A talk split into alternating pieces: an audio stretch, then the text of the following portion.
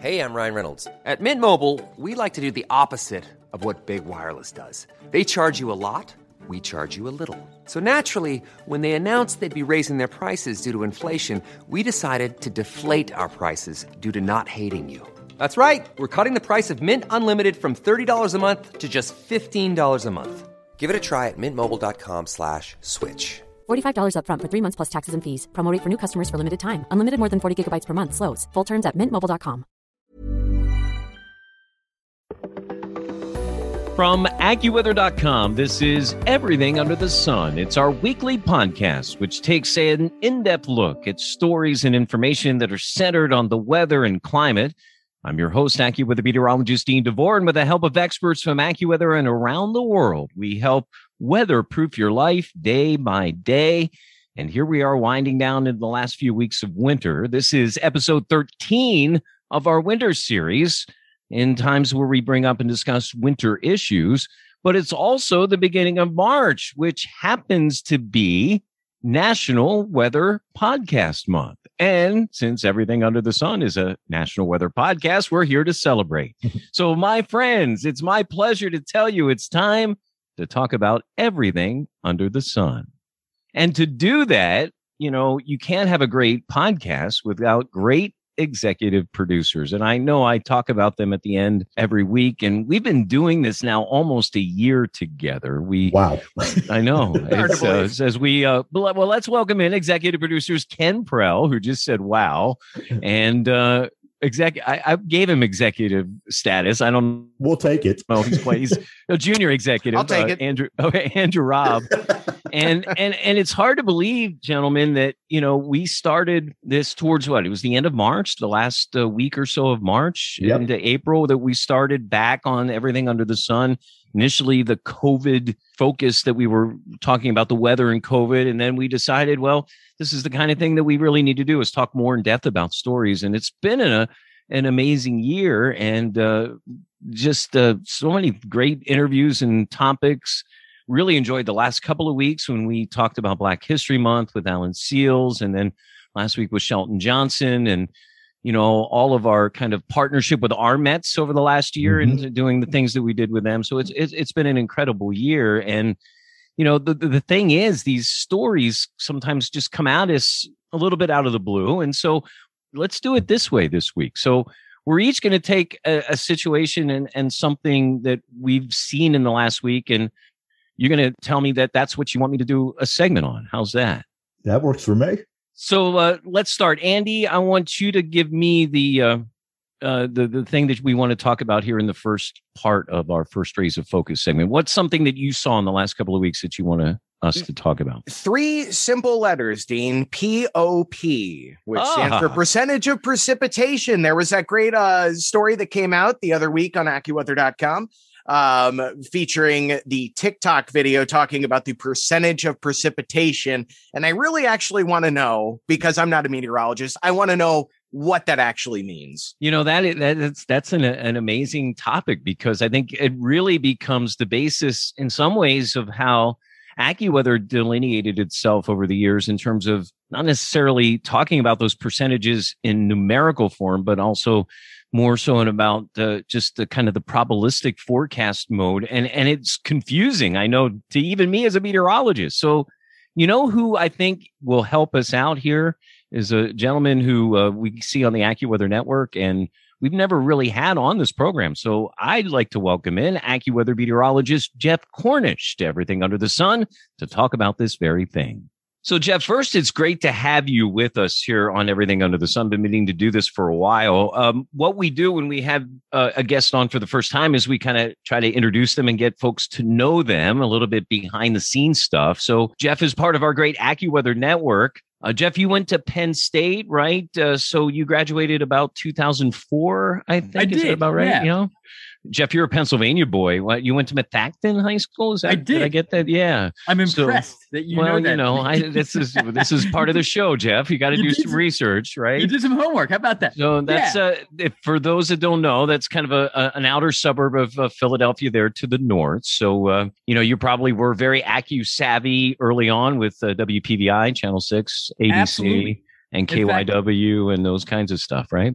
I remember if we were in the car listening to KYW 1060 and uh, it was close to the time that, that Elliot Abrams would come on, mm-hmm. if there was the threat of snow, we would sit in the car before getting out to hear Elliot's forecast. Mm-hmm. Yeah. And, and I remember hearing Bob Larson and many of you oh, guys. Sure. It's fun to work right. with you now. Well, and and you know, I was kind of I grew up in Lancaster, so I not only had Elliot on the York station in WSBA in New York, but then I would switch over after hearing that forecast, and then go over to KYW and hear the that forecast and kind of figure it out in between. We were that much of a weather geek, and uh, the reason I wanted to have Jeff on uh, this week is uh, uh this past week on AccuWeather.com, he did a nice piece uh, regarding something that kind of took off a, a, week or so ago, and it was a TikTok video from uh, a British uh, TV personality. Her name is Scarlett Moffatt. Uh, she's part of. Uh, she does most of her work for Channel Four, which is uh, one of the big networks over there in Great Britain. And what her her video was on TikTok was basically her announcement of her realization, and I put that in quotes because it's not really true when we break this down, but her realization that she thought that the thirty percent chance of precipitation meant that it was going to rain in 30% of the area yeah. So so this is leading totally into a good discussion about probability of precipitation. And Jeff did a really nice presentation on that. But you know, I think Jeff, it's really kind of uh, I wanted to break it down a little more because it's really something that AccuWeather identified early on that that kind of wording was extremely confusing to people that that they would be confused by whether or not it was about the percentage of time it was going to rain during that day or the percentage of area that it covered or that kind of thing. Um, and so AccuWeather actually early on got away from that using words like possible or probable or likely or nearly definite or get ready here it comes. No but i mean we, we we tried to get away from that and then also the other thing, because I think, as you point out in the video that we can talk about, I mean, there's so many different factors. I think uh, it's not only how much time it's precipitating, how much area, but intensity. And and then the frustrating thing sometimes is when I look at a forecast and it's already been raining, and I see our a forecast, it could be ours or somebody else's, that still says 60% chance. Well, my goodness, it's already rained. Why haven't right. they updated that? So um, just go uh, what you did briefly about what it truly means. And, and I think you, you hit it. You don't want to over uh, complicate this whole scenario. Yeah. Yeah. And I agree with you. You know, if you look at we produce forecasts in so many different ways. And I'm I'm a newbie here. I've only worked here for four years, but you guys have spent a long time here. Uh, when we have total liberty to present a forecast as we prefer, right. we do tend to typically avoid percent chances. Although there's certainly an appetite for that in a time and place, especially in the app. People want numerical content.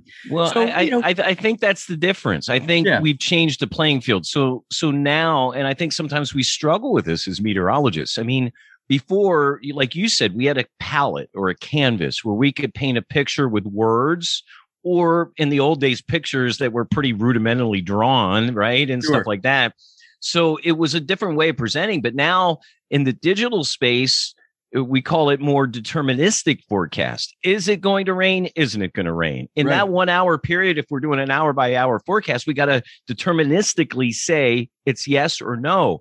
Now, that's not the way a good forecaster you should present because right. be wrong sometimes. A lot of times, if you, especially the beginning and the end of event to get timing or whatever. So, yeah, I think it's now that we're in this new digital world and we have to be more deterministic I think that's where the percentages have had to come in more. Would you agree? Yeah, and people love percentages, even though you know you look at, at meteorologists like to talk about the dew point, which is a mm. great way to characterize the moisture content in the atmosphere, how it right. feels outside. But the, a lot of people in the public, now some of our listeners are, are very weather savvy, but some of your family and friends may love the humidity which is not a great way to characterize moisture content in the atmosphere the way it feels, but people do love that percentage. So, you know, we need to be, we need to use percent chance of precipitation at certain times. And, uh, you know, when it comes down to it, and this is what you're, what you were uh, asking me to uh, kind of talk about a little bit, Dean, as you're well aware, is really just the likelihood of precipitation falling on your rooftop for the forecast time if if the forecast applies to your address or your your neighborhood and a lot of times people overthink this uh, again, uh, there are many different factors. Sometimes it may look kind of like what that TikTok user described, where it could be an areal coverage type situation. I think that we're more likely to end up with the forecast that that's based on areal coverage in a summertime convective type situation where you're going to have scattered thunderstorms. We know they're going to form. Right. We also know they're not going to impact everybody in, right. say, I don't know, Southeast Mississippi or wherever you may be. So we do tend to hide behind numbers uh, to talk about the areal coverage. But there are other times when we expect that the storm track is going to be the big determining factor in who sees the rain or not. And it may be that the entire region sees rain, or the storm track may shift south and it may be a situation where nobody sees rain and you may be five or six days out. So, you know, those those two big factors that drive the percent chance of precipitation uh, is uh, the you know the overall likelihood of precipitation, and then the areal coverage is also baked into the cake there. So it, again, and and this goes back to AccuWeather wording. We try to take care of that two ways, uh, and I think you're right when when talking about ahead of time.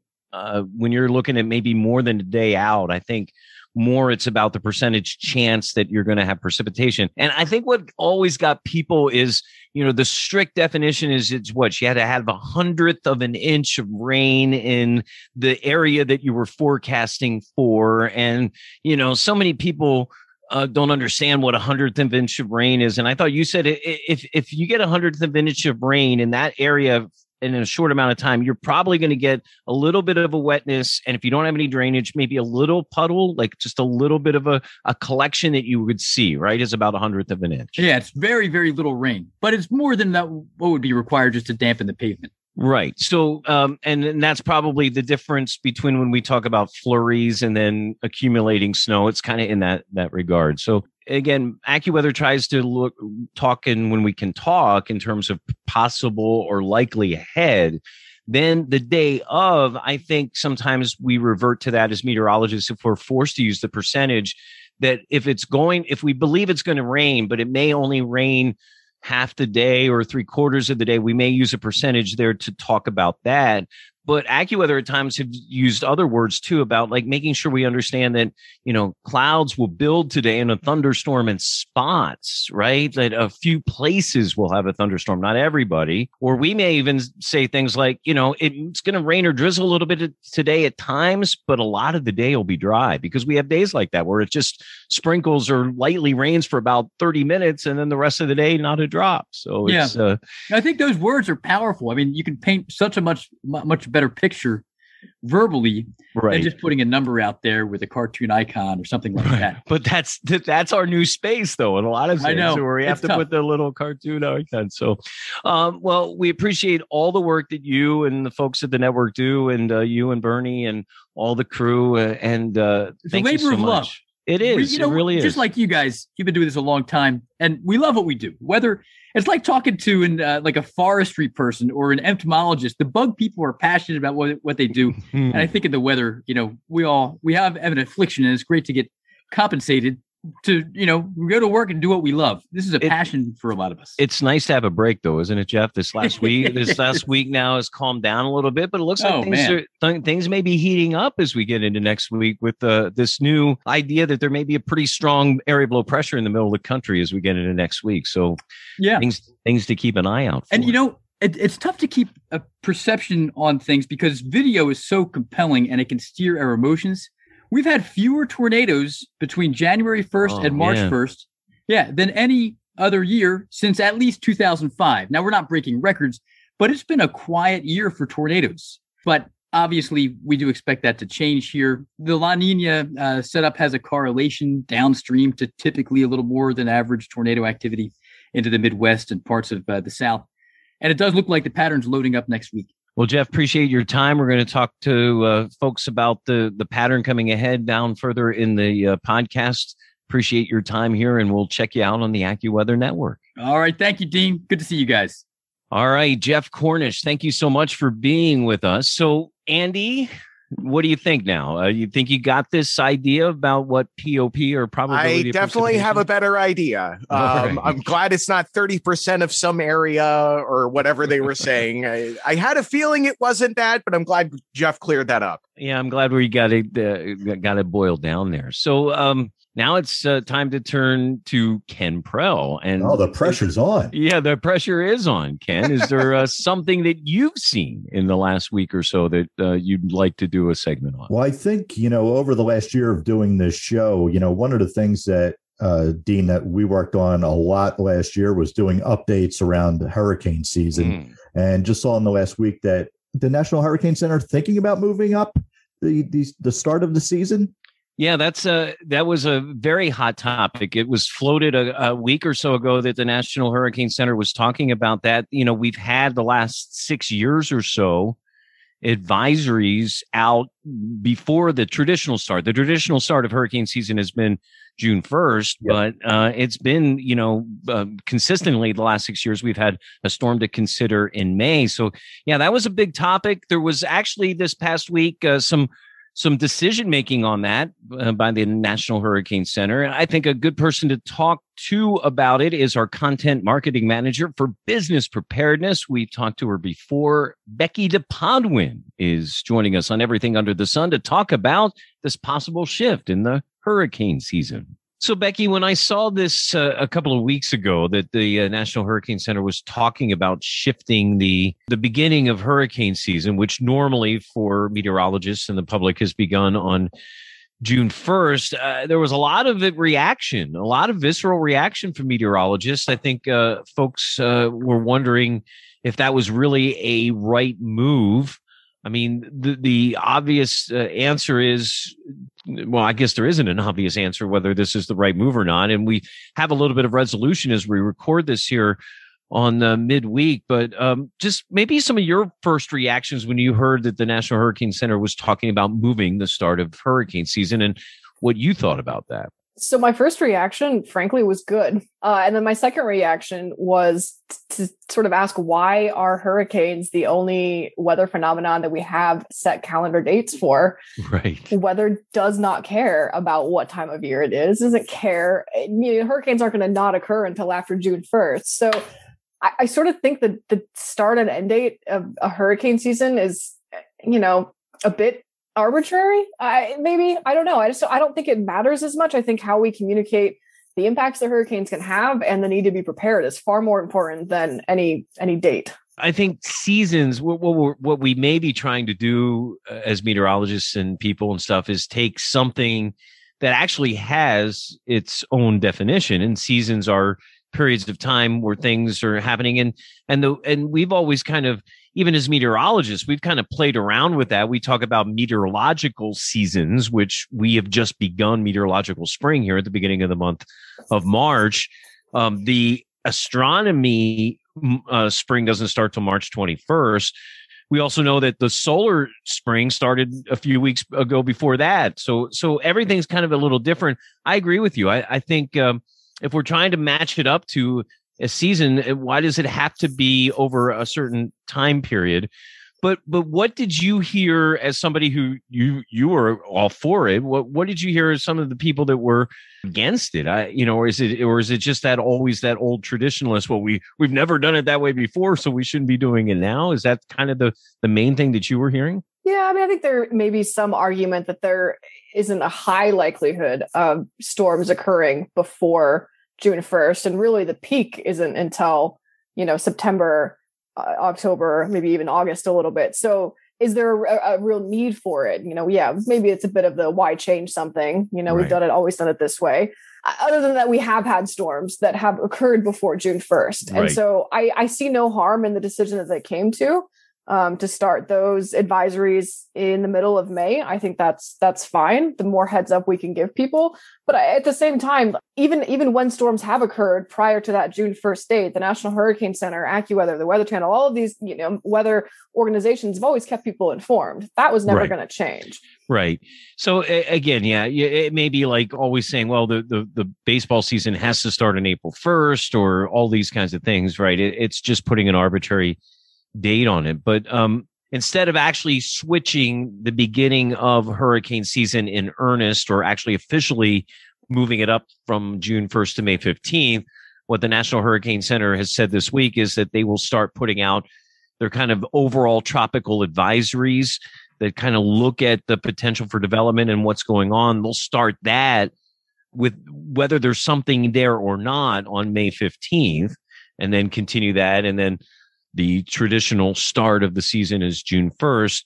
Of course, uh, you know, we could argue this at the front side. You could argue that we've seen a lot of tropical storms well past uh, the ending date of hurricane season, uh, even into December and January. Now we've had hybrid storms. To me, Becky, the biggest thing is is it truly a hurricane? Is it truly a warm core system? Or have we gotten into a point now where we're naming things, especially at the beginning and towards the end of the season, that that are more of a hybrid storm? And does that have any effect on anybody except those of us that are pure meteorologists who really have to make sure that we adhere to all the rules all the times, I guess, is something like that. I I think you hit the nail on the head with that last part of that. I don't really think the public cares what we call it. If it's impacting them, it's impacting right. them. A lot of these hybrid storms can also often sometimes be, you know, off in the ocean. And so meteorologists can get caught up in was it really a tropical storm? Is it a is it a you know just a cold core low, a warm core low? what is it? I, Sandy is obviously a really really uh, hotly debated example of this. Um, and I think we we can look back now with with hindsight and realize there was uh, a downside to not c- categorizing it as a hurricane. You know, to to say it was a a subtropical cyclone, I, I think that a lot of I just maybe people didn't take it as seriously right. um, because it we hear hurricane and we're like, oh wow, that's that's a big deal. We need to we need to make sure we're prepared for that. You hear subtropical, sub. You, I've, I've said this before. Like sub, in, in my mind at least, means something is is less than, less important less than, the main the main thing, right? Right, yeah, exactly. Right. So I, I think it all depends on you know what the impacts of the storm are going to be on land on humans but we all know meteorologists do like to sort of quibble in semantics. No, we never see that or hear that in our office at all. Um, I guess, I mean, then this plays into the whole naming of storms. I mean, we've chosen not to do that at, at AccuWeather, other than obviously the official names given by the World Meteorological uh, Organization and then the National Hurricane Center and those and those things. Uh, but we've kind of gone away from naming other storms, which other uh, folks have done and sometimes it because because it gets complicated. You know, a, a, a, center of circulation can all of a sudden disappear for a day or so, and then all of a sudden pop back up. And is that a new storm, or is that really an outgrowth of the uh, original storm? So there's just been, I think, uh, a reluctance to name things that uh, are, aren't as easily tracked, and, and a and a warm core hurricane can be much more easily tracked than other things. These are interesting subjects. Uh, anything else? I know you are really focused on trying to make sure folks are prepared and ready um, as we get ready for hurricane season. Um, it looks like, uh, again, another situation, especially coming off of what has been a really bombastic end to winter here. We all want a little bit of a break, uh, but uh, it looks like, again, we need to be thinking about a, a, busy hurricane season that's on the way. Yeah, absolutely. Um, obviously, we still have severe season to get through too. But mm-hmm. you know, we're in March. If you know, hurricanes are just a couple of months away, so now would be the time to start start checking things, looking at your your go bag, making sure that you have the right insurance in place, especially um, that that flood insurance is really really critical to have uh, if you are in an area that is likely to receive flooding from any kind of tropical system. So still plenty of time, but start looking at things. Becky, we uh, appreciate your time with us today, and we'll uh, talk to you again here real soon. Thanks. Sounds good. Thanks, Dean.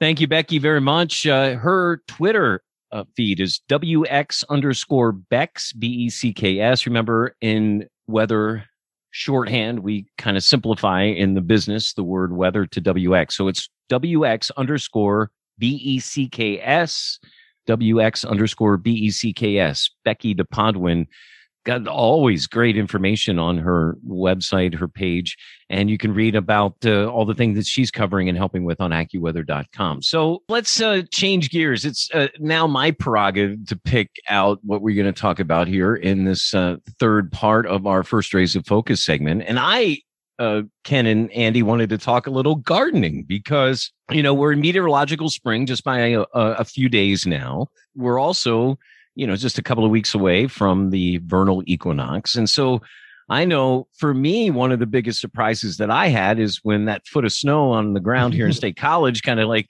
got away. There were a lot of things pushing up in my garden I wasn't exactly expecting. So, do you guys mind if we talk a little gardening with uh, somebody else who is really involved. You know, these two executive producers we're talking about here with Ken and Andy. Uh, there's another part of our great audio team, and his name is Brian May. And not only is he a part of our amazing audio team, has been with AccuWeather as long as I have, and a little longer, over uh, 23, 24 years. He also has his own business, and he does uh, gardening and landscaping for folks uh, outside of AccuWeather and has been doing that for years. So, Brian May, welcome to Everything Under the Sun here. Thanks we, for having me. We celebrate. You know, I, and, I, and I think it's important because, you know, obviously we're up in the Northeast, so we're in a zone where we're not really wanting to get too active in planning and stuff. But there are some things I think right now to me uh, that folks should be doing you know and getting getting the ground and things ready and i know i'm panicking a little bit. So here's my first question for you brian. Okay all right. I, am seeing a bunch of my daffodils and tulips and all of the spring stuff really pushed and i think a few of them are two three inches up and i'm looking at my forecast and we've got some cold weather to come. Now do i need to worry about those here in the next couple of weeks? Should i I know I have a couple of extra little bags of mulch that I keep uh, over the winter and for this kind of thing. Apps, uh, you know, at least in my mind, should I be covering those up a little bit in some of those, or or are they okay? Are peonies and all the things that are starting to push up here in the late winter, yeah. early spring okay? Most of those those um, plants are are fine. Um, if you think about when they bloom, if they bloom in the early spring and they're they're popping up now that's fine they're yeah, they're, gonna, they're, they're they're geared for that right they, they yeah. actually like it a little cold right like yes. poppies poppies uh, oriental poppies like the cold and so yep. yeah they're, they're they're actually kind of thriving in this a little bit sure now on and one of my flower beds on the side of the house that is facing um, that gets the most sun um, i have some mums coming up Mm-hmm.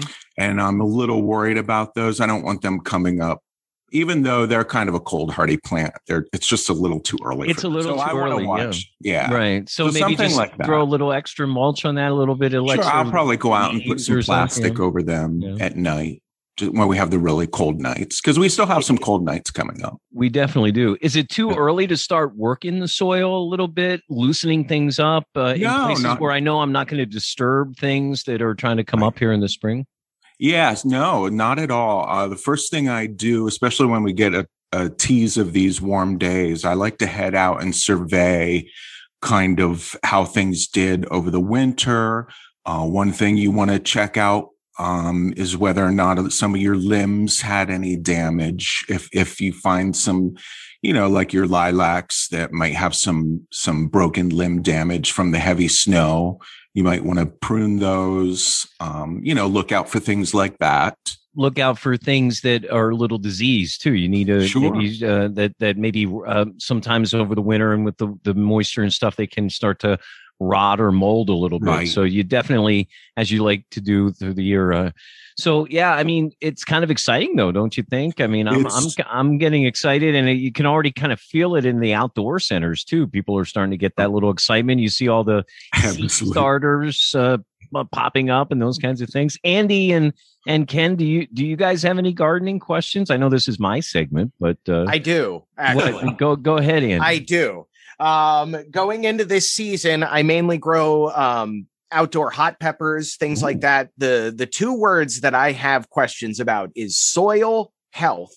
Ooh. Um, whether you're wh- what you have to do with your soil, whether it's too many nitrites or uh, fertilizing property. W- what's some good advice that you would have for you know early on soil care? What are you using to to start your seeds in? Just your standard uh, potting soil, you know, with the little Miracle-Gro things in there. Um, okay, well, are you are you buying new containers or are you using what you used last year? I use old pots, um, and I usually buy new sprouts every season. All right. Well, just make sure that whatever you're starting them in is is uh, freshly cleaned out and ready to go, and make sure that you're using new potting soil to start your seeds. Um, just don't use what you used last year. Start brand new again. Would you have a recommendation for uh, somebody out there that may not know what kind of potting soil to get for their first time around? No, but you know, if you hit the garden centers, they have a pretty good um, description of each each type of soil. Right. It um, seems like like Oreo cookies now. There's all kinds Yeah. of different varieties. So like the potting soil tells you like this is for vegetables, Yeah. this is for plants, this is for this. So I mean, it takes co- some of the mystery out of that, right, Brian? Yeah, absolutely. Um, and and they're it'll hit, uh, point into the right direction. There's a blend for for what you're trying to grow, is what you're Yeah, trying to exactly. I, I Okay. definitely, I would think that, and uh, I maybe there's a special hot pepper blend. So why don't It you ever? be. You never share those with us, Andy. What's up with that? I don't understand. What do you like? I'm growing plenty next season. actually, that- that's actually something I, I, especially after having weight loss surgery, I got to stay away from the spicy stuff too much. So, um, do you have anything that's less spicy, more flavorful there? Yeah, I like to grow uh, poblano peppers. Oh, Actually. that's that's very nice. Ken, do you have a green thumb at all? Uh, no, not at all. I, I'm honestly just sitting back here shocked that Andy had some quality questions here. I It, know. o- it only took over 100 episodes for that to finally happen. that is true indeed.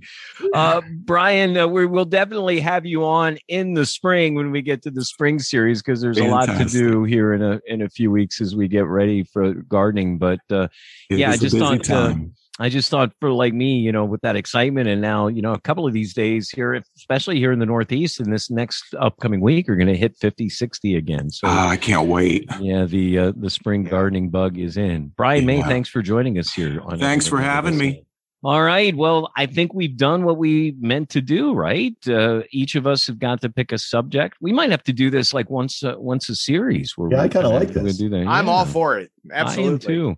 I want to. I want to definitely say thank you to the two of you. Uh, you know, as we come up on our year anniversary, and if we are celebrating National Weather Podcast Month, thanks for all that you do. And uh, it's a family here, and it's a labor of love, and we really enjoy it. And we want people to to feed back. How can they feed back, Andy, to our AccuWeather podcast? Well, you can always go to AccuWeather.com slash podcast. You can check out our daily, our weekly shows. We have a few up there. You can also subscribe to our podcast on Apple Podcasts, Google, Spotify, pretty much wherever you find your favorite shows. It's all right there waiting for you. Um, I know we are planning, uh, Ken, in a few weeks to do a Q&A segment with the 3Ds, Dave Dombek, Danielle Niddle, and myself. So if you want to get in those questions early, do that now, right? AccuWeather.podcast at AccuWeather.com. And That's right. um, what are some of the other uh, great podcasts that we uh, feature here? I know there's a guy named Bernie Rayno that does this podcast that a lot of people. Yeah, yeah. Bernie Rayno, you know, uh, helping him produce his show every day. You know, the Weather Insider podcast. Uh, you don't want to miss that. Bernie's got all the latest breaking news every day. And then also uh,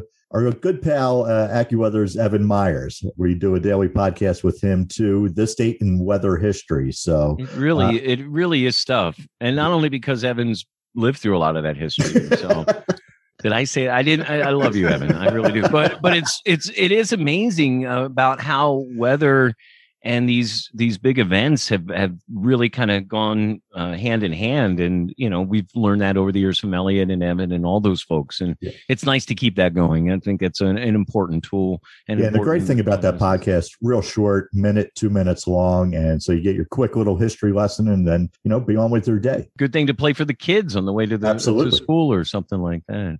Well, Andy and Ken, I'm going to let you guys uh, go edit now, and when we come back, we're going to talk to Brett Rossio about uh, a couple of things. One thing is a kind of cloud that you see this time of year. They're called gravity wave clouds. You will probably understand once we talk about them what they look like, and you say, "Oh yeah, I've seen those." And then we're going to also talk about the weather for this upcoming weekend and the week beyond. This, a special edition as we celebrate National Weather Podcast Month. This is everything under the sun from AccuWeather.com.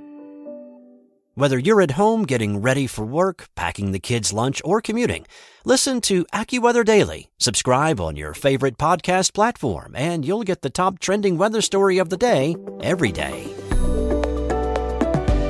And we welcome you back to Everything Under the Sun from AccuWeather.com. Again, this is our first episode in the month of March. We are episode 13 of our winter series, and uh, we just had that nice uh, first rays of focus segment talking about three things, including uh, the probability of precipitation. Good discussion with that with Jeff Cornish.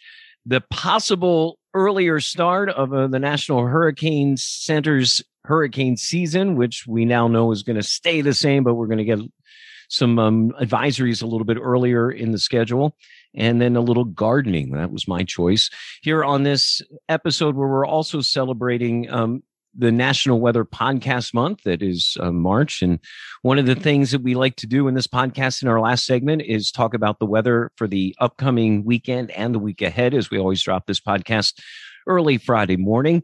And we take one of our AccuWeather um, meteorologists who uh, appear on print and in radio and other places, and we kind of get them in the focus here to do that. And the person that I've chosen this week is the gentleman we affectionately call the professor. His name is Brett Rossio. And the reason I wanted Brett here is because um, I want to talk about something that I see a lot this time of year, and they're called gravity wave clouds. And they're those kind of undulating clouds that you see where up in the mid to upper levels it looks like you know they're they're they're kind of spaced out with a little bit of the blue in between. And and they kind of look cool but to me it tells me there must be something going on in the atmosphere because as i've learned meteorology the way i've learned it I've really started to try to look up at the sky more to figure out things that are going on, right, Brett? And I think mm-hmm. sometimes that's something we find lost in this art. Sometimes just looking out at the sky and looking out and figuring out. So this time of year, Brett, we're getting to see a lot of transfer of energy and heat, right? Yep. We've got yep. a big fight going on. The winter weather is trying to hold on with dear life trying to keep mm-hmm. pushing down to the south from the from the pole from the north pole and then that warmer air is now starting to say hey i'm getting more solar energy i'm getting more uh more warm you get more diabatic heating at the right surface. yeah there's yep. that's the professor right there diabatic so i'm getting more and i want to go farther north and you know all of us on the ground like that but so mm-hmm. so what I assume is sometimes in in that when I see that is is that part and parcel of some of that transfer of of uh, the warmth and heat in in certain situations. Well, I just I wanted to talk about that a little bit. Yeah, I mean, really, you can see it any time of year uh, with gravity waves. There's also something that you call it uh, undular bore, um, okay. There's many many ways you can call it, but uh, yeah, typically during the fall. B O R E undular yes. bore. B O R E. Yes. Okay. Yes. Not B O R E D like board, like we no, were in no, neurology no. class when we no. undular bore. Okay, tell me what that is. Yes. Yes. So uh, basically, it's a it's a type it's a gravity wave, and um, you typically see them in stable environments. So basically, the low levels of the atmosphere have to be stable um, and you have very strong flow through it. And then it can, in, in this case, you can consider a mountain. This air hits an obstruction and then it's forced upward and then you get a wave like motion that occurs so we and can so, see so we can see those when we've got air advecting or moving mm-hmm. over a mountainous range which is going to give that little undulation so that can Correct. create it but it can also be created in other parts of the atmosphere too that don't have that, right? And what creates yes. it in that situation a little higher up that we're above the boundary layer, let's say? Uh, sometimes it's shear. And that's why in some cases you see Kelvin Helmholtz uh, clouds uh, or billow clouds, what, what they call them yeah a lot of times it's it's just a, a, result of shear and we see that with another phenomena that you might be familiar with undulatus asperatus yeah that's the uh, one that sounds like a harry potter cloud right yeah mm-hmm. exactly I'm, I'm, yeah I'm casting a spell with my undulatus asperatus right there yes and you know it's interesting there is a a uh, a, a big argument that occurred a big a big fight with the ams and wmo uh, years ago and the AMS is very pro let's name clouds. Let's, you know, there's so many different types. Mm. This is another type of gravity wave um, that occurs. And, you know, it's it's kind of political. And finally, in 2017, they they named it. The WMO officially named it, and it got the name Asperitas. So even mm. though we had been fighting in America to name this this this kind of cloud type, they ended up getting the name and they called it Asperitas. So that's the uh, technical official name for that cloud type, but it's all in the same uh, uh, all encompassing it's it's it's caused by uh, you know gra- their gravity waves right and, and, gravity is actually kind of a misnomer. So many things right. happen and, and, when we talk meteorology we we put words in that i think confuse sometimes even ourselves. Like you're talking about stable atmosphere and to the average person well stable means i'm not moving. But actually in our realm stable means that a parcel of air is actually moving up as it gets cooled and it continues to move up. That's stability so even though what we think is stability is not really moving, stability is that it, we're, we're really having an atmosphere that goes from warmer at the surface to cooler uh, at the higher level. Stable in the vertical. Right. Yep. So so again, these are things that you're going to hear meteorology, and that's why sometimes meteorological meteorologists jargon and speak sometimes it's confusing and and uh, that's why I wanted to talk to you a little bit. So, but but it but I'm right that is is spring and then fall more yes. likely to see these gravity wave clouds because we're moving that air more uh, dynamically in the spring and the mm-hmm. fall, one way or the other, right?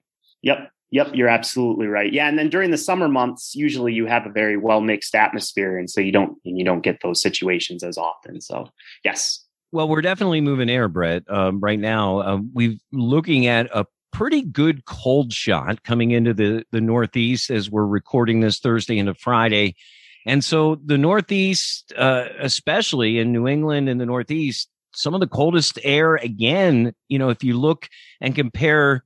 You know, if this cold air were coming in January, the temperatures would be incredibly cold.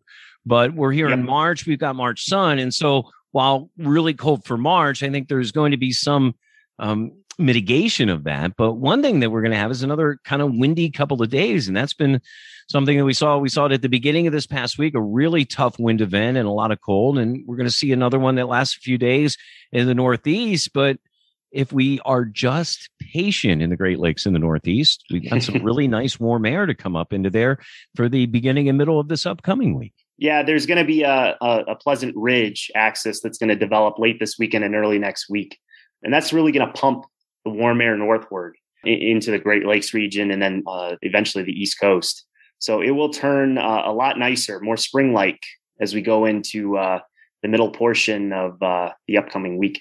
Yeah, the, the folks in the middle of the country have been enjoying it this past week. Uh, my friends in St. Louis love me. Uh, got them to uh, about 70 in a couple of days here, and it looks like they're headed in that direction for the beginning of the week. So, yeah. Oh, and, and then the other remarkable thing, Brett, is just how quiet the weather became. You know, yes, it's funny. We, yes. we, we, we, we've had big events that have kind of flipped the pattern for about three or four weeks and then the last big event that flipped the pattern, I think, was that big bowling ball of Arctic air that plunged all the way down. And now the, the atmosphere's, I think, still trying to sort itself out as to where it wants to go.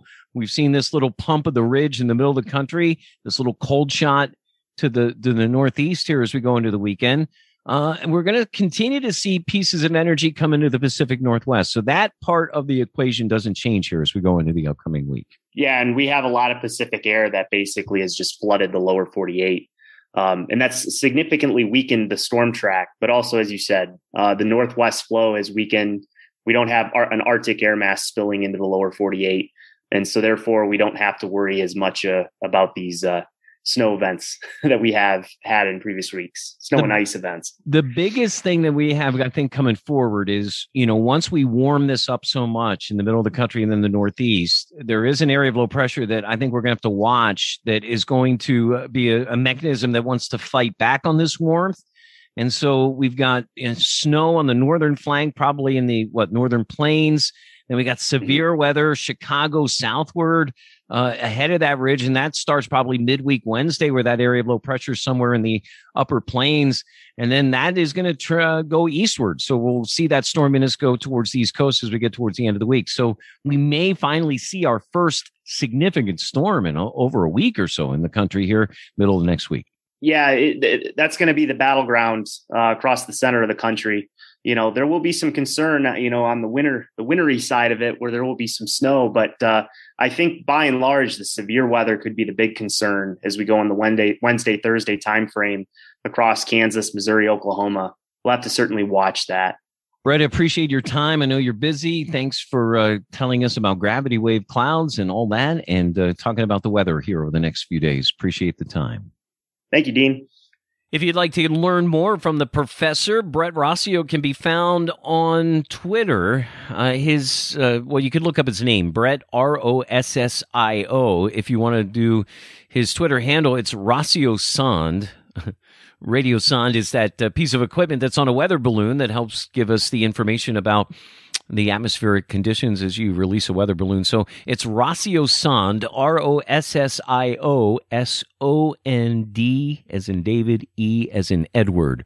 Rossio Sonde is the where you'll find the professor on Twitter. Thanks to Brett. Thanks to our guests in the up uh, front segment there. Our opening rays of focus segment when we talked to Jeff Cornish, Becky DePodwin, Brian May, and of course our amazing executive producers Andrew Robb and Ken Pro, who I thank here and thank every week. And I thank all of the hundreds of AccuWeather team members who've been working so hard. We've had a little bit of a break with the stormy pattern across the lower 48, but it looks like things are going to pick up. So we'll be getting busy again.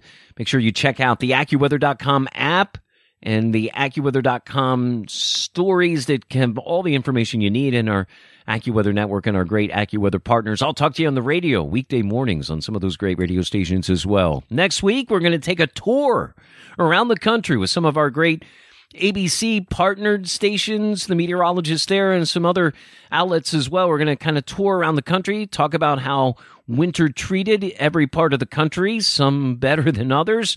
We're going to talk too about how it's been almost a year now since we turned everything on our head with the uh, COVID situation and the way we talk about the weather, the way people live in these big cities and metropolitan areas has changed too. So we're going to talk about that next week and what may be our last segment, our last episode of the winter series.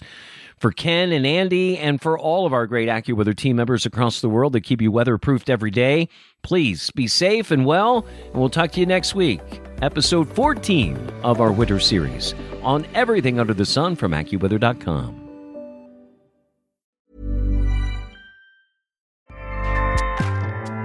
ACAST powers the world's best podcasts. Here's a show that we recommend. The Real Housewives is a guilty pleasure for most, but if you're looking to not feel guilty about that pleasure, tune in to Everything Iconic with me, Danny Pellegrino, where I break down all the messy moments and behind the scenes antics of Bravo's popular franchise. And on Everything Iconic, I also interview celebrity guests like Kelly Ripa, Keke Palmer, Drew Barrymore, Cameron Diaz, and more about their guilty pleasures, their past work, and so much more.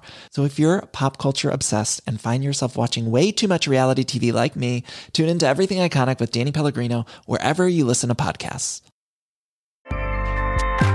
ACAST helps creators launch, grow, and monetize their podcasts everywhere. ACAST.com.